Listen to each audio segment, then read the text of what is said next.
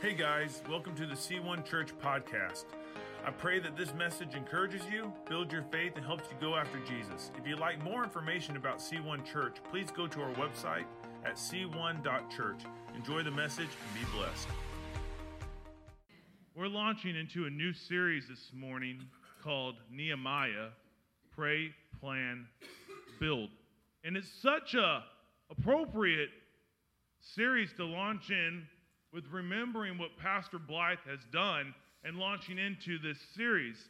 Because Nehemiah, he prayed, he planned, and he built. And that's what we're doing. We're going to be building the kingdom. And we have to pray and plan to do this. I'm excited. If you guys have never read the book of uh, Nehemiah, almost said Jeremiah, read them both. But uh, but if you ever read the book of Nehemiah, it is an amazing, amazing book. It's not very long, but what Nehemiah did in such a short period of time, they thought it wasn't able. They, they thought there's no way he could do that. There's no way. He rebuilt a wall around a city in 52 days. Like, I couldn't build a wall around my yard in 52 days. You know what I'm saying?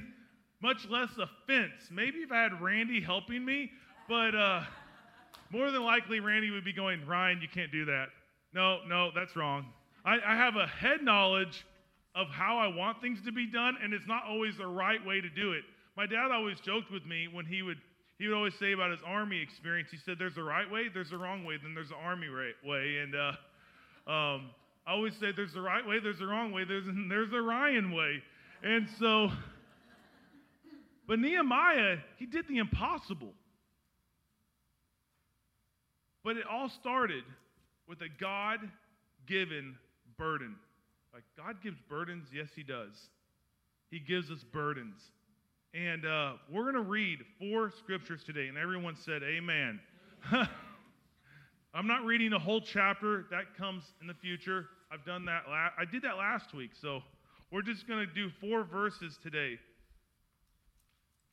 But Nehemiah hears something in these four verses that shakes him to his core, and he was not able just to be okay with it. So let's read verses 1 first. That's 3. Okay. The words of Nehemiah, son of Hakaliah. So I got to tell you a secret about pronouncing biblical names. Say them loud and say them proud, and no one knows the difference. Um, in the month of Kislev, in the 20th year, while I was at the citadel of Susa, Hanani, one of my brothers, came from Judah with some other men, and I questioned them about the Jewish remnant that had survived the exile and also about Jerusalem.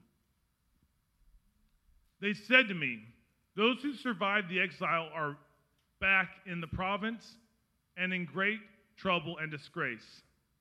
The wall of Jerusalem is broken down, and its gates have been burned with fire. When I heard these things, I sat down and wept. For some days I mourned and fasted and prayed before the God of heaven. Nehemiah was the cupbearer in the house of Artaxerxes, Persian king practically conquered the known world of the time.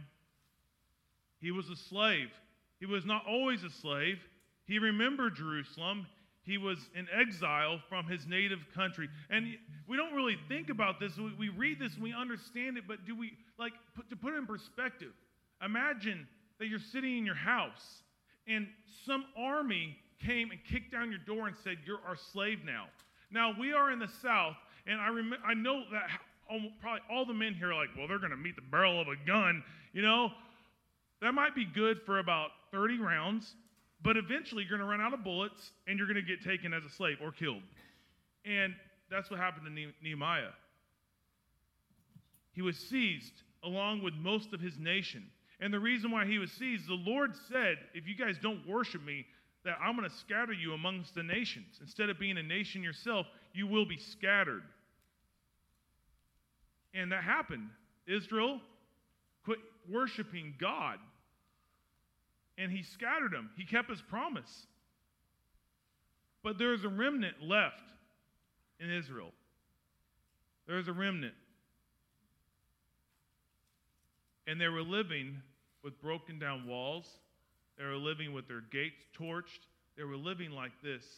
And we don't really think about the significance of this. And the reason why is because our cities now don't have gates around them. We don't have walls around them. We, we like, you know, we can go in and out of Nashville freely. We can go in and out of Columbia freely. There's not a checkpoint. There's nothing to keep an army out, except we're all Southerners and we have guns, you know. but uh sorry. Sometimes I make myself laugh and uh But for a city of Nehemiah's time not to have walls, that was disgraceful. It left them without hope. It left them without security. Imagine walking around all the time without hope and security. That would be awful. At any one point, an opposing army, raiders, just come in and just raid the town. The wall offered, and, and not just that, at the gates of the city, the, the, the, the, elders of the city would pronounce judgments, they would do dealings, they, they would govern. They weren't able to do any of what they knew because pretty much our society had broken down with the walls. The people were left vulnerable. So we see Nehemiah and his heart's broken for this. His heart's tore apart. He, he instantly hears this, and it says that he mourns and grieves. The Lord places on him a God given burden. So, what I want to talk to us today about is our reaction time when we hear and discover the God given burden in us. Not just reaction time, but what we do with the time that we're reacting in. Because there is a reaction that Nehemiah had, and it wasn't delayed, it wasn't it wasn't delayed. It wasn't um, I'm going to do something later. He instantly did something. And I want to talk to you about the three things he did that spurred on something greater than he could accomplish by himself. The first thing a God given burden will do, a God given burden should make us mourn. When we have a God given burden for something, it should keep you up at night. It should make you cry. like, well, that doesn't seem like a loving God that would do that. I got to tell you, when you have a burden for something, you lose sleep over it. I can't tell you how many times I laid awake crying for youth. I can't tell you how many times I laid awake crying for my sister. I can't tell you how many, because they needed Jesus. Praying with youth that have lost loved ones. You, you have a burden. And, and, and when you have that burden, you hurt when they hurt. You grieve when they grieve. Nehemiah didn't know these people, but they were his people. And they were grieving. They were without hope. They were without security. And he mourned for them. Doesn't that sound familiar? Do you know anyone without hope? Do you know anyone without security? Do you know anyone that doesn't know Jesus? How are we reacting? What's our reaction in this time? What are we doing? Are we losing sleep over it? Or are we just like, grab our blanket and just, ah. I'm not saying this to make anyone feel bad. I'm just saying, if we have a God given burden, then we need to be moved by it. We can't be okay with it. It's supposed to move us. It moved Nehemiah to the point where he mourned.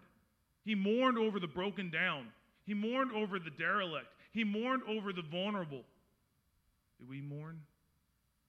Man, after my kids were born, um, Amy would like just like in conversation, like, "Hey, did you hear about um, this kid or this shooting and like this baby just horrible news. I'm like, I would literally, I, I like I didn't want to hear it.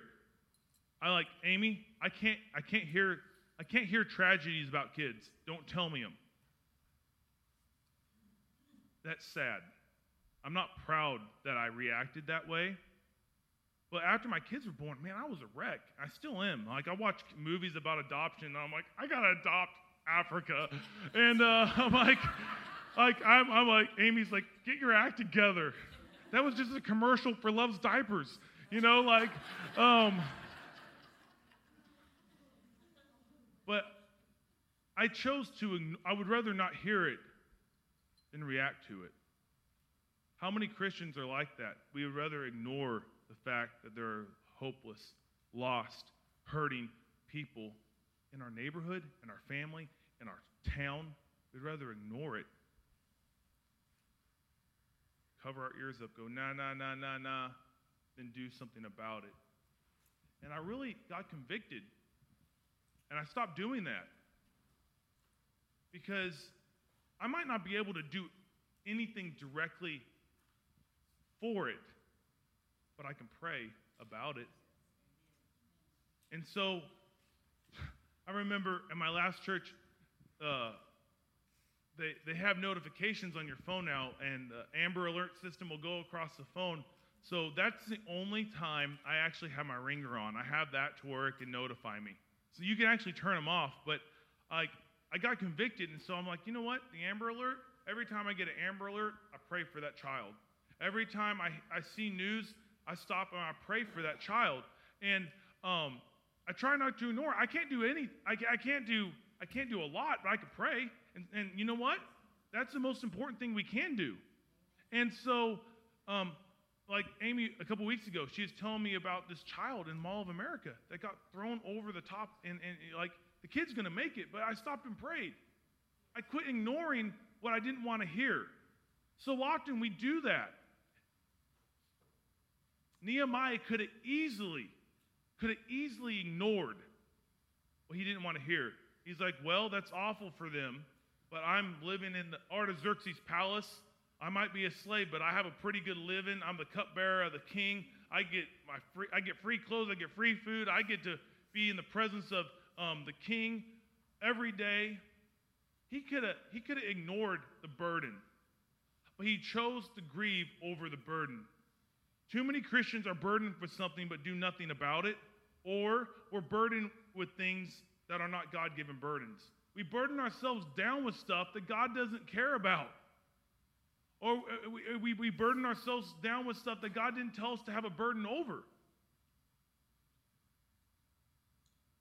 Or we hear a God given burden and do nothing with it. If you're burdened and you're not doing anything with the burden, you're not burdened, you're inconvenienced. Are the lost inconvenience to you, or are they a burden for you? This is a big deal to me because that's our purpose. I want our church to walk into our purpose. I want you guys to walk in all the blessing that God has for you. I want you guys to walk into everything that God has for you, but always starts with walking in our purpose. And I want us to be unified behind a purpose. That purpose God's given us, that burden God's given us for the lost. That was the whole point of Christ, Jesus, God stepping into humanity to die was to reach a lost and dying world. And the mechanism by which he chooses to do that are his people called the church. And so if we aren't burdened with the heart of God, then what can we be burdened about? But the cool thing is, if you do something with the God given burden that He's placed on your heart, then suddenly you notice it's not an inconvenience, it becomes a passion, it becomes a purpose, and it becomes the course of your life. It directs the course of your life. And it's amazing when we step into our purpose. Suddenly, this God given burden that we're grieving and, and moving over that's our passion. Jesus says he approached Jerusalem leading up to the Passion Week. And it says that he stopped and he wept over the people and the city of Jerusalem. Jesus had a God given purpose and a God given burden, and he wept over it. Now, I'm not saying we walk around like a babbling idiot crying all the time. I'm not saying that at all. Um, but I am saying what moves us. Before I had kids, I never cried. It's crazy. I could like cut my leg off. I'm like, just put in the ice, put in the ice chest. I'll get to it later. You know, I, I just like, you know, I just, I never cried. I cried at God moments and I cried at our wedding. And it's because Amy threatened me at the altar. Um, so, uh, but when I had kids, like, suddenly something shifted in me. And suddenly things that, like, it, it, it was completely different. There, there's this burden, like, like stuff, like, I can't stand. It, it grieves me to the point where I sometimes cry when I hear about um, neglected children, when I hear about children being abused, where I hear, because God's given me this burden to be a father to my children. And it moves me. But you know, it's not enough just to cry, and it's not enough just to be moved. Nehemiah knew this. He did something else. A God given burden should make us fast. The second thought is a God given burden should make us fast. And I'm not saying that, man, God gave me a burden, I'm going to be able to go run a four minute mile. Uh, when I was writing this in um, my word processor, um, it kept on saying too fast. I was like, no, that's not the fast I'm talking about. Stop it, you stupid Apple product. Um, I'm not against Apple. I'm just saying that this word processor was just, I had to delete TOO probably 50 times in my message notes. But it should make us fast. Now, a fast, what is a fast? A fast is denying yourself something for a spiritual purpose. It's denying yourself. A lot of people, um, there's a lot of different types of fast. I, I personally, um, I, I feel like if you're going to fast and you're not going to pray, then you're just starving yourself or you're just denying yourself. They go hand in hand, but there's something biblical and something amazing that happens when God's people fast.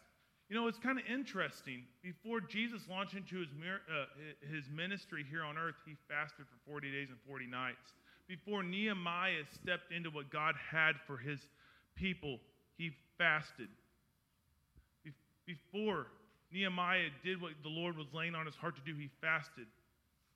If Jesus and Nehemiah had to fast before they did something great for God. Don't we?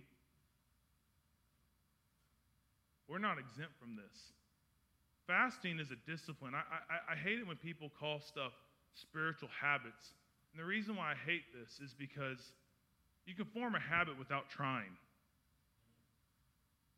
You can. So I actually, I would go to text someone and I end up on Facebook. I'm like, how did I get on Facebook? I need to text someone. And then it was like 45 minutes later. I was like, what in the world just happened to my life? And so I deleted Facebook off my phone for like 30 days because I got sick of every time I opened my phone, I was on Facebook. What is going on? Like, and I, there was a point I was like, is my phone automatically opening to Facebook? And I got so sick of this, so I, when I finally reinstalled Facebook, I put it like in the back of a folder where it's kind of hard to get to, so it's not automatic. But I formed a habit because I did it so often and it was automatic to me. Fasting is a discipline. Reading your Bible is a discipline. Praying is a discipline. It's something you have to ch- intentionally choose to do. A habit you could form on a habit you could form by accident and then you do it without thinking. A discipline you have to choose to do. I always used to tell the, the students, I still tell people this praying and reading your Bible are like brushing your teeth. You don't have to do it, but you're better off for it. Because guess what? Brushing your teeth does it keeps away decay, it keeps away um, ultimately death, it keeps away things that can that can attack your body, that keeps away things that, that can really run you down. Well, praying, fasting, and reading your Bible, guess what they do? They keep away decay, they keep away things that can attack your body, they keep away things that can really pull you down, and ultimately they keep away death.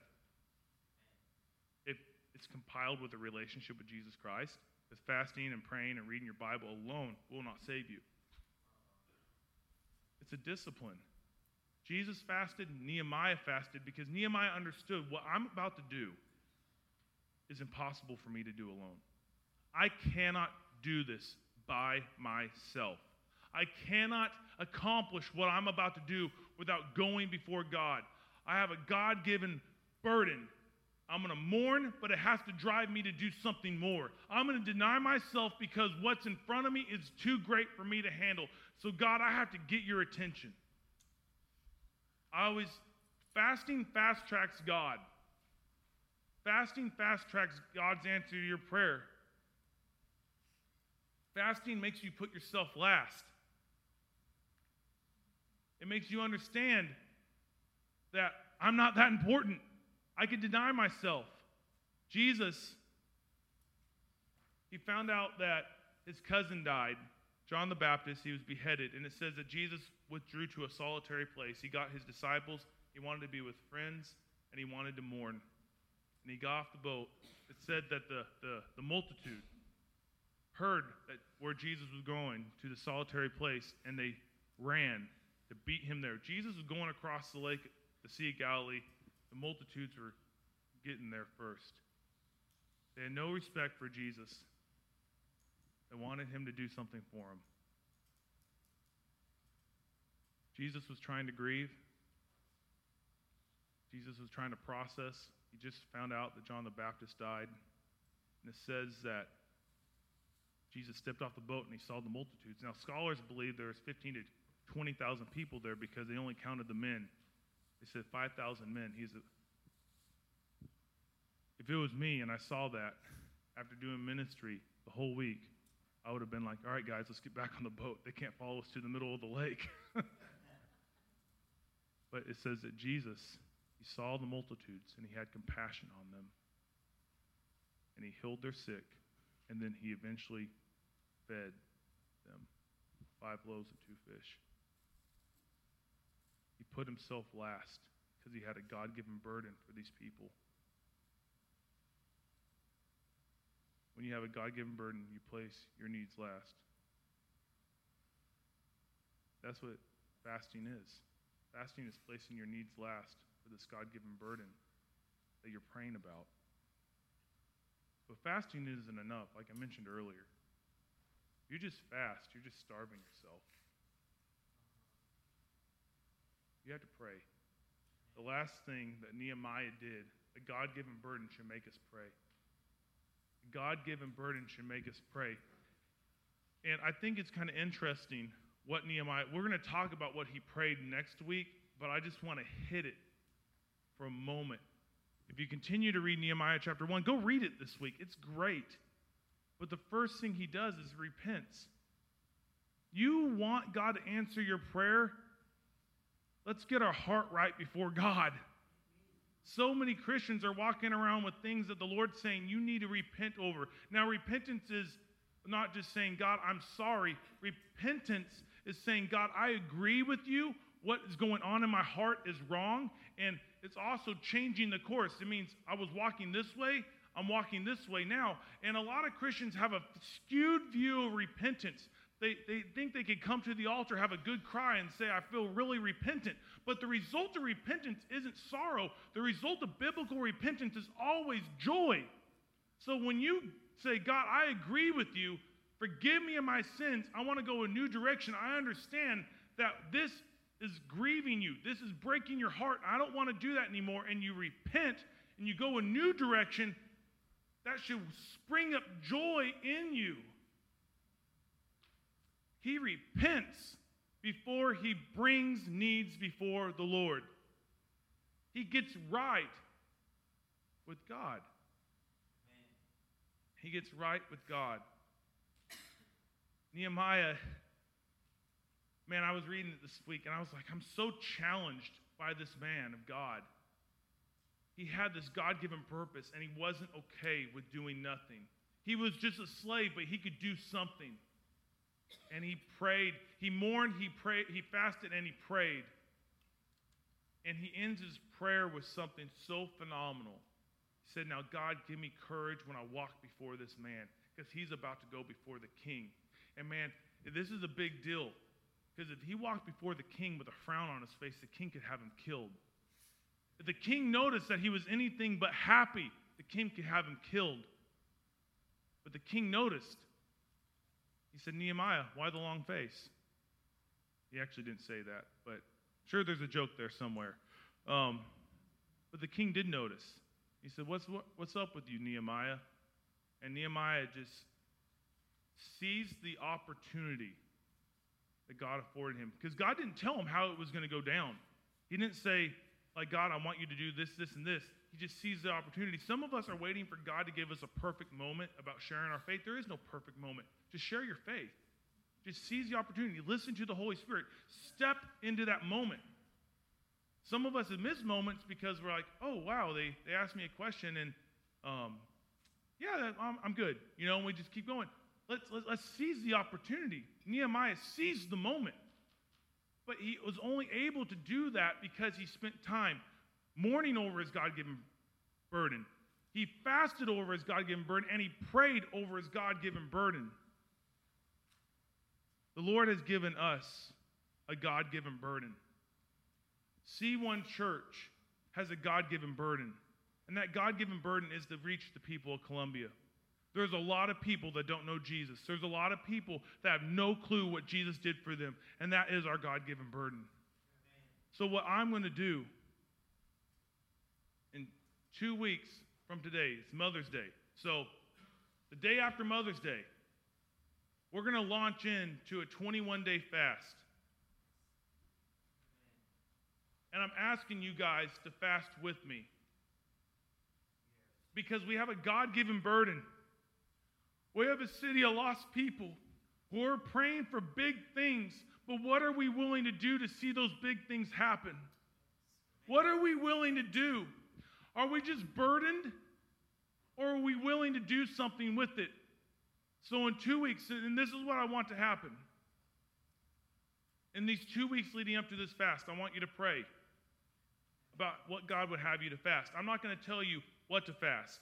There's a lot of different types of fast. So some of us have medical conditions and you can't fast food or water. And so I, am not, I'm not going to tell you what to fast or how to fast. Some of us, Amy, when she was pregnant, um, we, we, we tried. Uh, listen, I'm not telling you to do anything that I don't already do. This is something that we cultivate in our marriage. This is something, I can't tell you how many times God's answered prayers. There have been times where we're living on a youth pastor salary and Amy's a stay at home mom, and we're praying, God, we need you to show up supernaturally. We're trying to obey you with our giving to missions. We're trying to obey you with what you told us to do.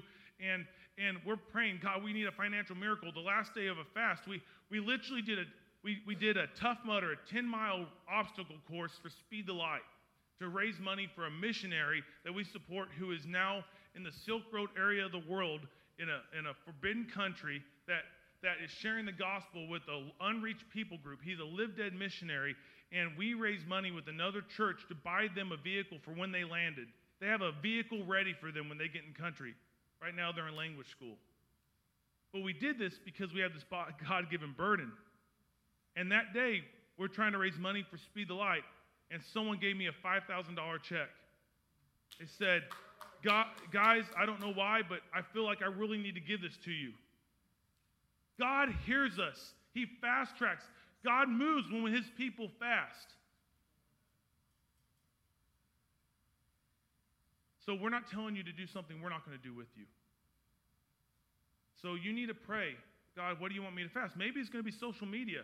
It'd be kind of crazy. Now, you, now we could track it. It's really cool. You could track your usage on your phone, but it's kind of eye opening when you look, man, I'm on Facebook that much, I'm on Twitter that much, I'm on Instagram. No one uses, um, I forgot what, I forgot the old one. MySpace. MySpace, yeah, no one uses that anymore. But um, you could track it. Maybe, maybe it is social media. Maybe it's, hey, you know what? I'm going to fast Coke. And every time I reach for a Coke, I'm going to pray. Every time I reach to get on Facebook, I'm going to pray. Every time. I, what I don't want us to do is just deny ourselves something and not pray. And this is, I'm going to give you four things to pray about, and then I want you to fill out the rest for your own. Because every one of us has something we can fast and pray about. Every one of us has issues. Every one of us has a lost, lost loved one that needs Jesus. Every one of us has a lost friend that needs Jesus. Every one of us has someone or something that we, we need God to move in. And maybe this will be the first time you guys have ever fasted. Maybe this, um, maybe this will be this like, well, I just got done fasting last week. Praise God, let's do it again. But maybe this will start a catalyst of developing this in your life. When Jesus preached a Sermon on the Mount, he said two things. Well, actually, he said a lot of things, but there's two things that he expected his followers to do. He expected, he said, when you pray and when you fast. This is something God's followers are supposed to do. And we're going to do it. Some of the some of the things I want us to fast for are big things. Let me find them. We need to pray for salvations. Salvations through the people of this church, not just in this room. When I say we need to pray for salvations, I mean, man, us leading people to the Lord out there. Not just me leading people to the Lord or Amy leading people to the Lord, but you guys leading people to the Lord. I'm all for leading people to the Lord right up here. I'm all for it. Let's do it. But let's all of us step into our purpose.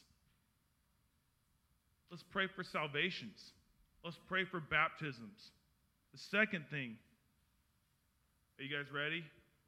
I want you to understand we serve a big God. We serve a ginormous God. Everyone say, We serve a big God.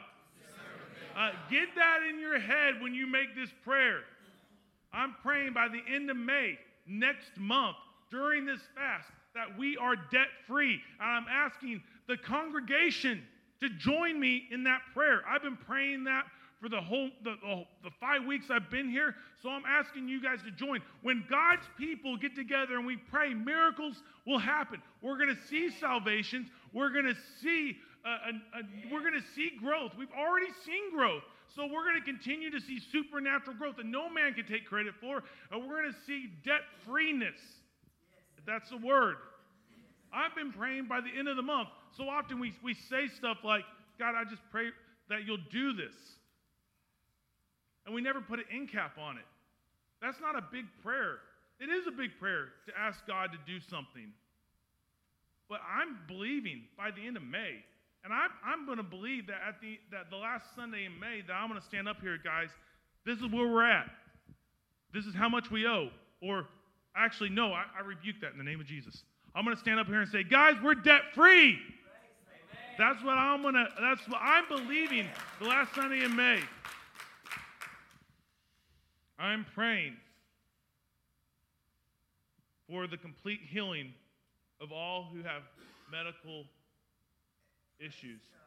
We have a lot of people dealing with, some people are dealing with cancer, some people are dealing with, um, just to name a few Elsie Hamilton, Linda Davis, Mary and Paul McCann.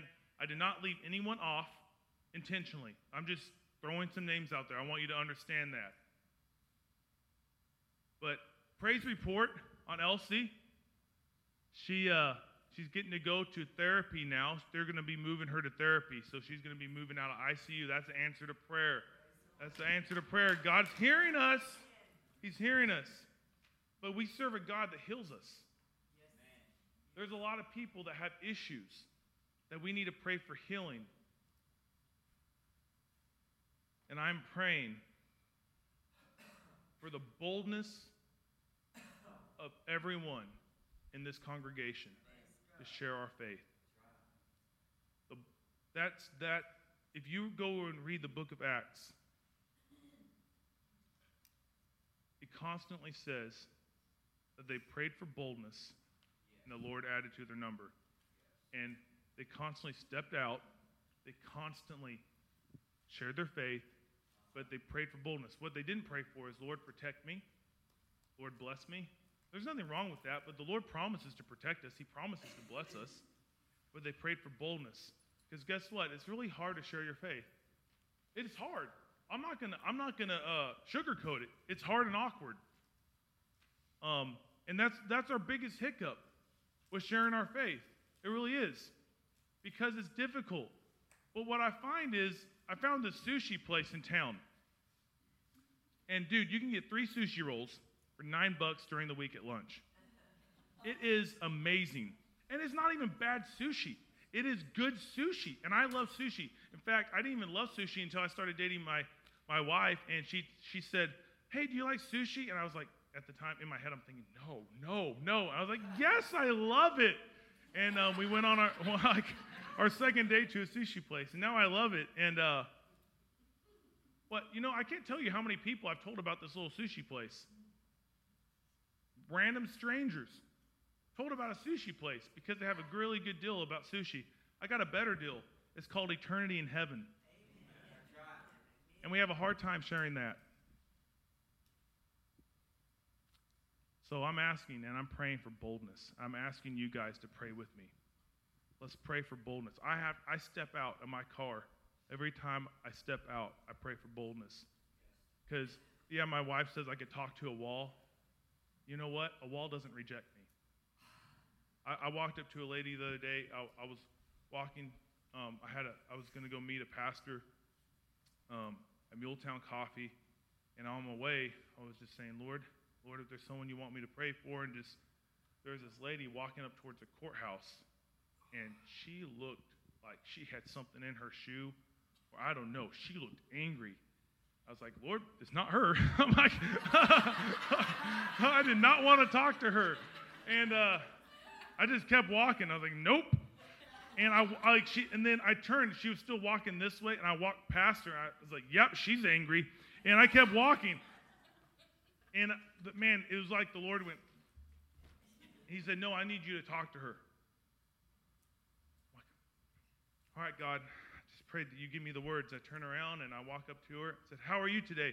She's like, I'm good. I can tell. Um, and I said, Ma'am, I'm the, I'm the lead pastor at C1 Church. And she goes, I don't have time. I said, All right. Well, ma'am, Jesus loves you. He cares for you. He wants a relationship with you. And she just kept walking. I said, I'm praying for you. And that was it. That was all that happened. She walked past me and she walked into the courthouse. I kept walking around. I kept praying for her. Not every encounter you're going to have is going to be, oh, heaven opens up, people give their Lord, uh, lives to the Lord, they're filled with the Spirit, you know, like you're having revival. Um, Hillsong comes down from heaven and starts singing. You know, like, you know, like not every encounter is going to be like that. Sometimes it's just about obeying the Lord. And so we're going to pray for salvations, baptisms, and growth in every area of ministry in our kids, in our um, elders, in our youth, in every area of ministry. We're going to pray that we're going to be debt free by the end of May. We're going to pray for healing. And we're going to pray for boldness to share our faith. Now, I want you guys to fill in the rest of your needs. And what we'll do is we'll have a list. I'll have those things on them, and then I'll have some blank spots so you guys can write in. But I'm asking us to pray together.